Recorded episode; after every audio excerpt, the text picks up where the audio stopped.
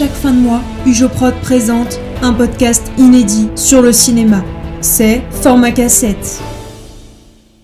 Madame, monsieur, bonjour et bienvenue dans ce nouvel épisode de Format Cassette. Aujourd'hui, j'ai décidé de faire le portrait d'une star qui a traversé toutes les époques. Il s'agit de Walt Disney. Walter Eliard Disney, de son vrai nom, est né le 5 décembre 1901 à Chicago. Il passe une grande partie de son enfance avec son frère Roy suite à l'abandon de sa mère. À l'âge de 10 ans, Walt était vendeur de journaux. À côté de ça, il est passionné de théâtre et de dessin. Quelques années plus tard, il est embauché comme dessinateur de publicité dans une usine de machines. Il réalise son premier dessin animé en 1921. Malheureusement, il passera inaperçu. Ensuite, la série Oswald, le lapin chanceux, est lancée en 1926. Malheureusement, il va se faire voler les droits de son personnage par un producteur chez Universal Pictures. Le soir, alors qu'il est dans le train pour rentrer chez lui, il dessine un nouveau personnage, une souris qu'il appellera Mortimer. Une fois rentré chez lui, il présente son personnage à sa femme qui n'approuve pas le prénom, elle lui suggère alors Mickey Mouse. À ses débuts, Mickey Mouse était un personnage chantant.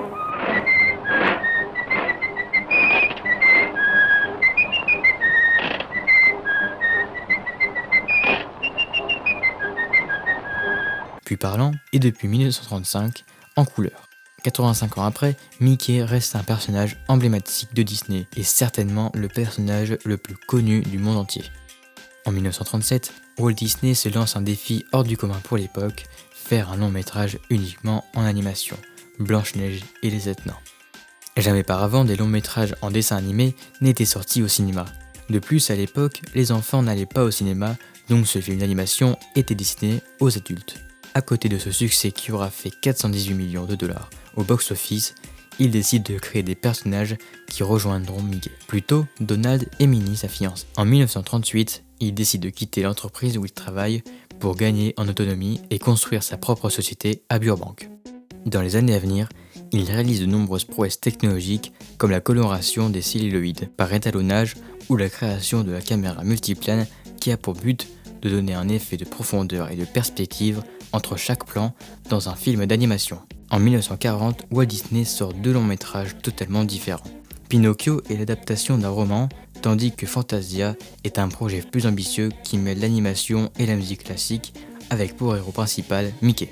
Suite au succès de Pinocchio, Walt décide de reprendre les contes cultes. Il réalise Dumbo en 1941, Bambi en 1944 et Cendrillon en 1950. En 1948, Walt se lance dans un projet fou, créer un parc à thème qui regrouperait tous les univers qui le passionnent. En 1950, le premier parc Disneyland ouvre ses portes à Anaheim, en Californie. Les visiteurs sont nombreux et des billets ont été vendus illégalement, ce qui provoque une surcharge du parc. Après le succès mondial du parc de Anaheim, Walt décide d'en ouvrir un second à Orlando.